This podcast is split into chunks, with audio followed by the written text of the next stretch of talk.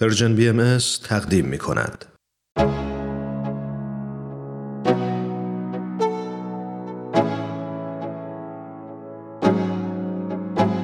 همراهان عزیز و همیشگی امروز با پخش سومین قسمت از گزیده صحبت‌های خانم دکتر فرح دوستدار با شما هستم.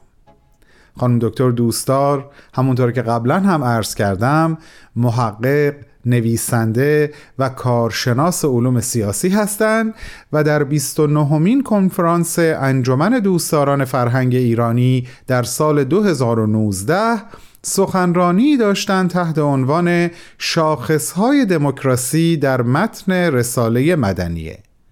رساله مدنیه هم همونطور که اطلاع دارین یکی از آثار حضرت عبدالبهاست که مستقیما به ایران و ایرانیان پرداخته شده. شنبه هفته قبل دومین قسمت از این سخنرانی رو شنیدیم و الان ازتون دعوت می‌کنم شنونده ادامه صحبت های ایشون باشید.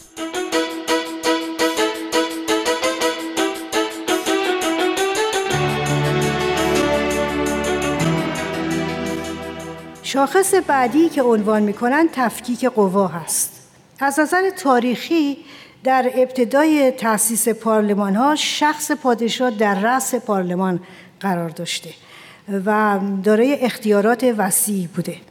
در نیمه دوم قرن 17 میلادی متفکر انگلیسی جان لاک برای اولین بار نظریه تفکیک قوا رو مطرح می‌کنه. به این معنی که باید نیروی اجرایی از قانونگذاری مجزا باشه تا بشه از تمرکز قدرت جلوگیری کرد. چند دهه بعد از او متفکر فرانسوی مونتسکیو نظریه جدا ساختن و مستقل ساختن عنصر سوم حکومت داری یعنی قوه قضاییه یا دادگستری رو عنوان می‌کنه و به اون دو قوا اضافه می‌کنه. ولی در طول این زمان در طول چند قرن گذشته ابتدا یواش یواش سلطنت های اروپایی شروع می‌کنن این دو قوا رو از هم مجزا کنن و در نیمه قرن بیستم بعد از جنگ جهانی دوم که دموکراسی های کنونی تشکیل میشن این قوه سوم هم اضافه میشه. در زمان نگارش رساله مدنیه مملکت های اروپایی شروع کرده بودن این دو قانون مجلس رو از به اصطلاح اون می‌گفتن معاونین یا کمکی ها های پادشاه این دو مجلس رو از اون قوا جدا کنن حضرت عبدالبها برای جامعه سنتی ایران که در اول راه پیشرفت سیاسی خودش بود جدا ساختن این دو قوا رو توصیه می‌کنن و این تفکیک رو لازمه حکومت می‌دونن.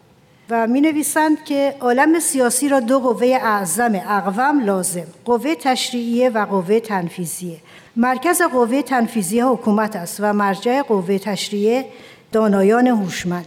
حال اگر این دو رکن رکین و اساس متین جامع و کامل نباشد چگونه فلاح و نجاح از برای هیئت ملت تصور گردد؟ لزوم انتخابات عمومی یکی دیگه از شاخصهای نهفته در این رساله است و باید توجه داشته باشیم که در نیمه دوم قرن 19 میلادی انتخاب نمایندگان مجلس در حکومت‌های سلطنتی اروپا که دارای پارلمان بودند مختص طبقه خاصی بود طبقه اشراف. به این معنی که تنها مردانی که مالیات خیلی بالا پرداخت می‌کردن حق رأی داشتند زنان بردگان و مردان کم درآمد دارای هیچ حق سیاسی نبودند در اواخر قرن در برخی از ممالک اروپا سطح مالیات ها رو میارن پایین تر به این ترتیب مردان بیشتری حق رأی کسب می‌کنن. به عبارتی حق رأی ارزونتر میشه. ولی انتخابات آزاد و عمومی که تمام زنان و مردان بتونن در آن شرکت کنند در قرن بیستم میلادی و پس از جنگ جهانی اول رفته رفته در کشورها متداول میشه. در هنگام نگارش رساله مدنیه ناصر شاه مجلس نمایشی خودش رو تشکیل داده. و اعضای اون رو خودش انتخاب کرده شخصا. حضرت عبدالبها بعد از استقبال و اظهار خورسندی از این اقدام سلطان ایران می نویسند که بهتر انتخاب اعضای مجلس به وسیله تمام مردم باشه. و چنین می نویسند و به نظر این اب چنین می آید که اگر انتخاب اعضای موقته موقته مثل امروزه که چهار سال یا پنج سال فقط عضو باشد در مجالس ممالک محروسه منوط به رضایت و انتخاب جمهور یعنی همه مردم باشد احسن است چه که اعضای منتخبه از این جهت قدری در امور عدل و داد را مراعات می نمایند که مبادا سیت و شهرتشان مضموم گردد و از درجه حسن توجه اهالی ساقط شود.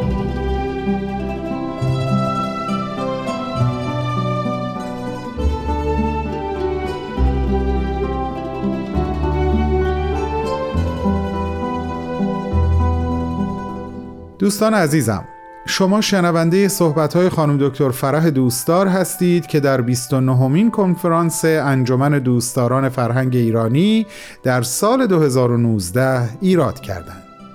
عنوان سخنرانی ایشون شاخص های دموکراسی در رساله مدنیه هست. بعد از چند لحظه کوتاه صحبت های ایشون رو پی می‌گیریم.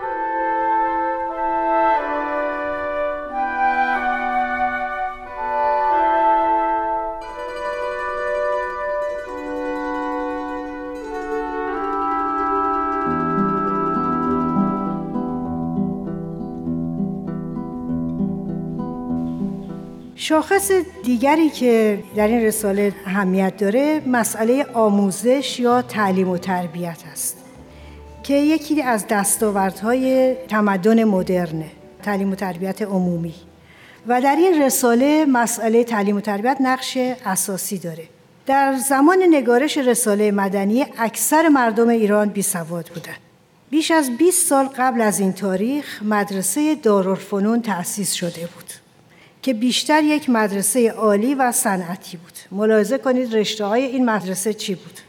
پیاده نظام سوار نظام توپخانه پزشکی و جراحی داروسازی و معدن شناسی اولین دبستانی که در ایران ایجاد میشه در سال البته مقصود مکتب ها نیستند مدرسه به صورت مدرنش.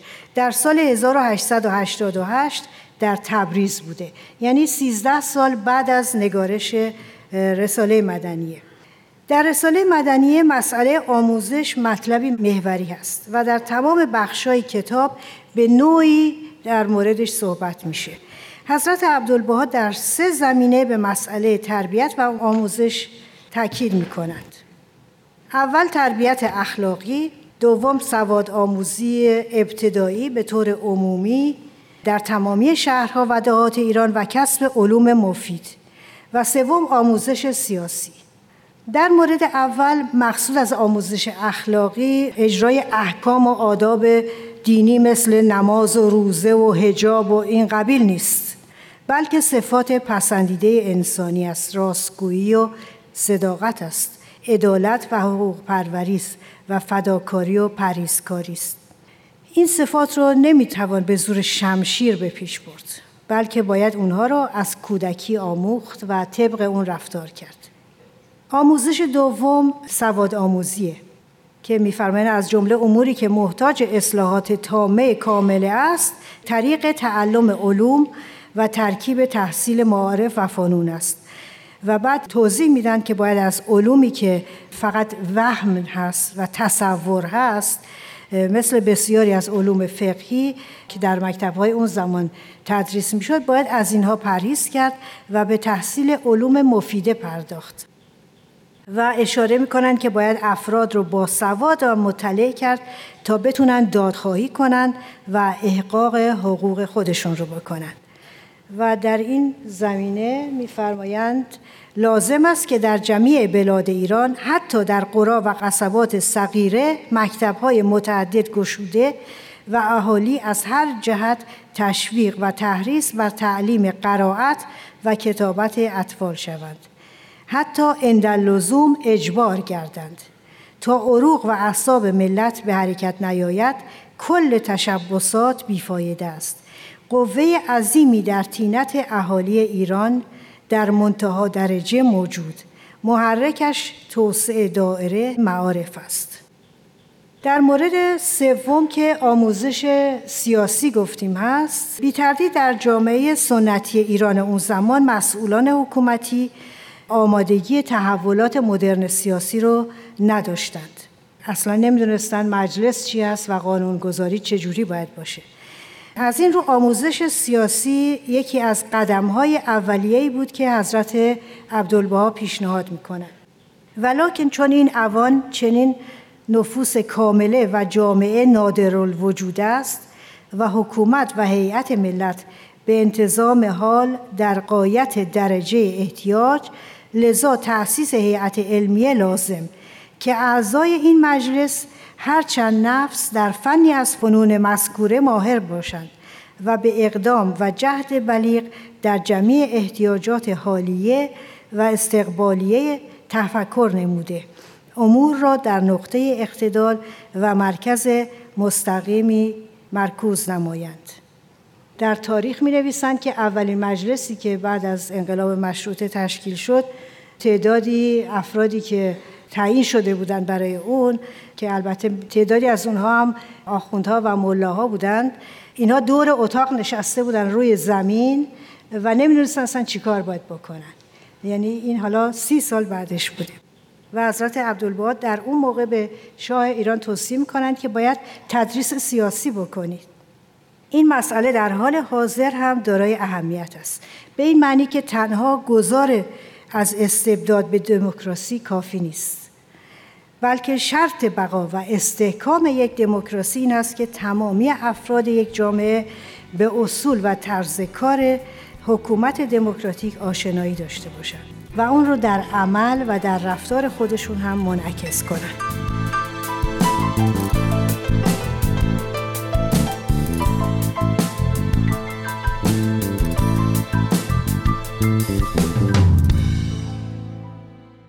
همراهان گرامی این بود سومین بخش از گزیده صحبت‌های خانم دکتر فرح دوستدار محقق، نویسنده و کارشناس علوم سیاسی که تحت عنوان شاخصهای دموکراسی در رساله مدنیه تقدیمتون شد.